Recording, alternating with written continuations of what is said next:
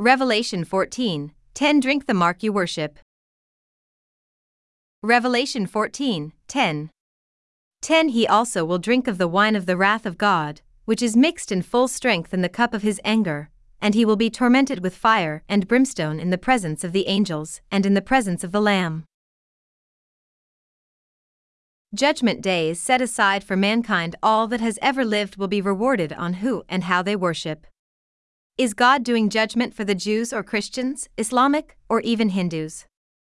Holy Bible plainly says God made every man and woman so they would worship him. By judgment day if they don't worship him, will receive their punishment. Genesis 1 27 So God created man in his own image, in the image of God he created him, male and female he created them. God has passed judgment at different times during Earth's history, and many perished, and only a few people were left behind. God flooded the world in Genesis chapter 7. Noah and his family didn't die.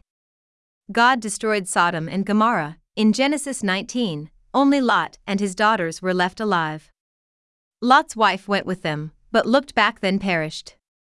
The time of judgment is in Revelation 14 10, which is the same as Exodus 23.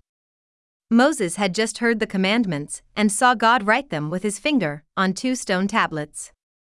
God told Moses, The people are being disobedient. Moses was so angry he throws the stone tablets down, and they break them into pieces. He demands the golden calf be burnt and grounded to powder, then they are forced to drink it. Exodus 32 20 Then he took the calf which they had made and completely burned it with fire, and ground it to powder, and scattered it over the surface of the water, and made the sons of Israel drink it.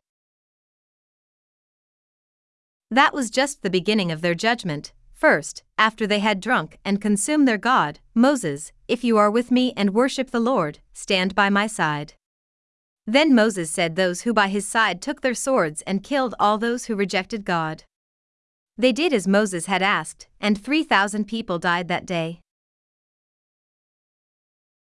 Exodus 32 27 And he said to them, Thus says the Lord God of Israel let every man put his sword on his side, and go in and out from entrance to entrance throughout the camp, and let every man kill his brother, every man his companion, and every man his neighbor. 28 So the sons of Levi did according to the word of Moses. And about 3,000 men of the people fell that day. We are what we eat, if we eat healthily, our lives are more pleasant.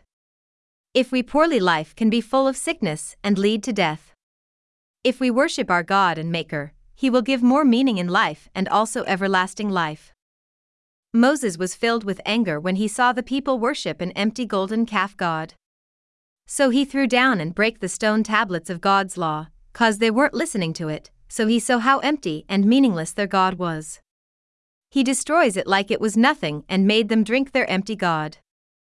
Then Moses shows them their God, who could not save their lives when the man of God told them to kill all the disobedient with their swords, they die with their God still in their stomachs.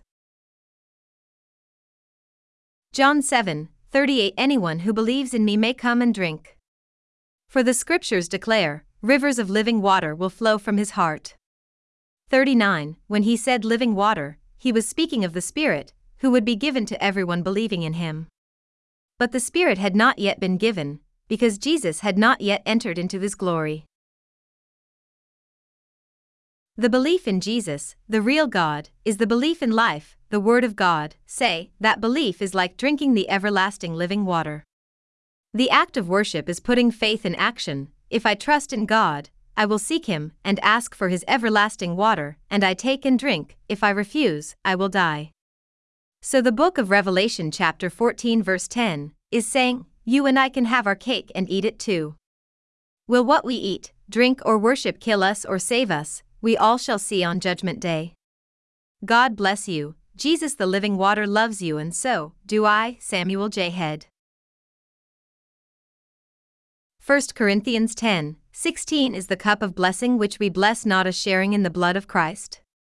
Is the bread which we break not a sharing in the body of Christ?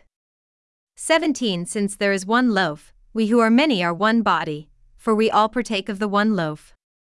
18 Look at the people of Israel. Are those who eat the sacrifices not partners in the altar? 19 What do I mean then? That food sacrificed to idols is anything, or that an idol is anything. 20 No, but I say that things which the Gentiles sacrifice, they sacrifice to demons, and not to God, and I do not want you to become partners with demons. 21 You cannot drink the cup of the Lord, and the cup of demons, you cannot partake of the table of the Lord, and the table of demons. 22 Or do we provoke the Lord to jealousy? We are not stronger than he, are we?